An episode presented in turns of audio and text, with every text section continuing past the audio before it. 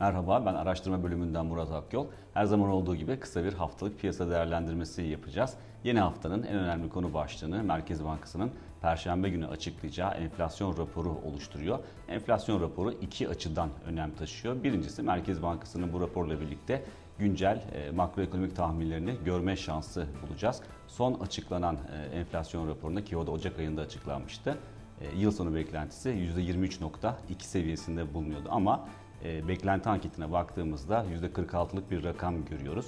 Dolayısıyla Merkez Bankası'nın da yıl sonu enflasyon tahminini yukarı yönlü revize etmesi büyük bir sürpriz olmayacaktır. Merkez Bankası bu raporla birlikte aynı zamanda e, kimi zaman e, para politikasına ilişkin de sinyaller verebiliyor. Ancak şu var ki Merkez Bankası'nın çok kısa vadeli baktığımızda para politikasında anlamlı bir değişikliğe gitmesi beklenmiyor. Dolayısıyla bu açıdan değerlendirdiğimizde Perşembe günkü raporda da çok güçlü bir sinyal beklemek gerektiğini düşünüyoruz.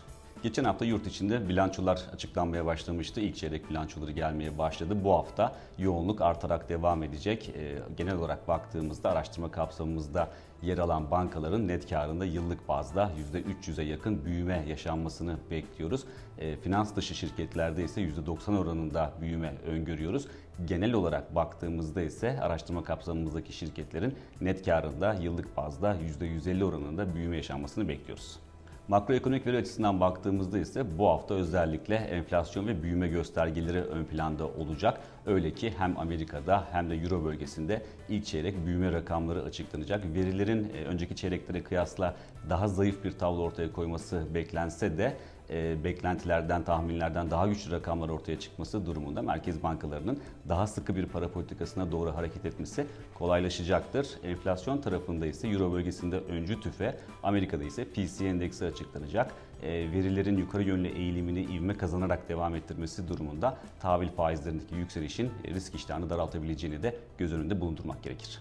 Gelecek hafta ise yurt içinde bayram tatili nedeniyle piyasalar haftanın ilk 3 gününde kapalı olacak. Ünlent ailesi olarak şimdiden sevdiklerinizle birlikte mutlu ve huzurlu bir bayram geçirmenizi diliyoruz. Gelecek haftanın e, tatil döneminde en önemli konu başlığını ise FED toplantısı oluşturuyor. FED'in faiz oranlarında 50 bas puanlık arttırma gitmesine kesin gözüyle bakılıyor. Ancak e, St. Louis FED Başkanı Bullard'ın yaptığı açıklamaların ardından e, daha güçlü bir faiz arttırımı, 75 bas puanlık bir faiz arttırımı da radara girmiş durumda. Dolayısıyla Fed'in e, hangi ölçekte faiz arttıracağı ve bunun yanında özellikle önümüzdeki aylarda e, ne kadar agresif bir para politikası izleyeceği piyasaların seyrinde belirleyici olacak konu başlığı olarak çalışacaktır.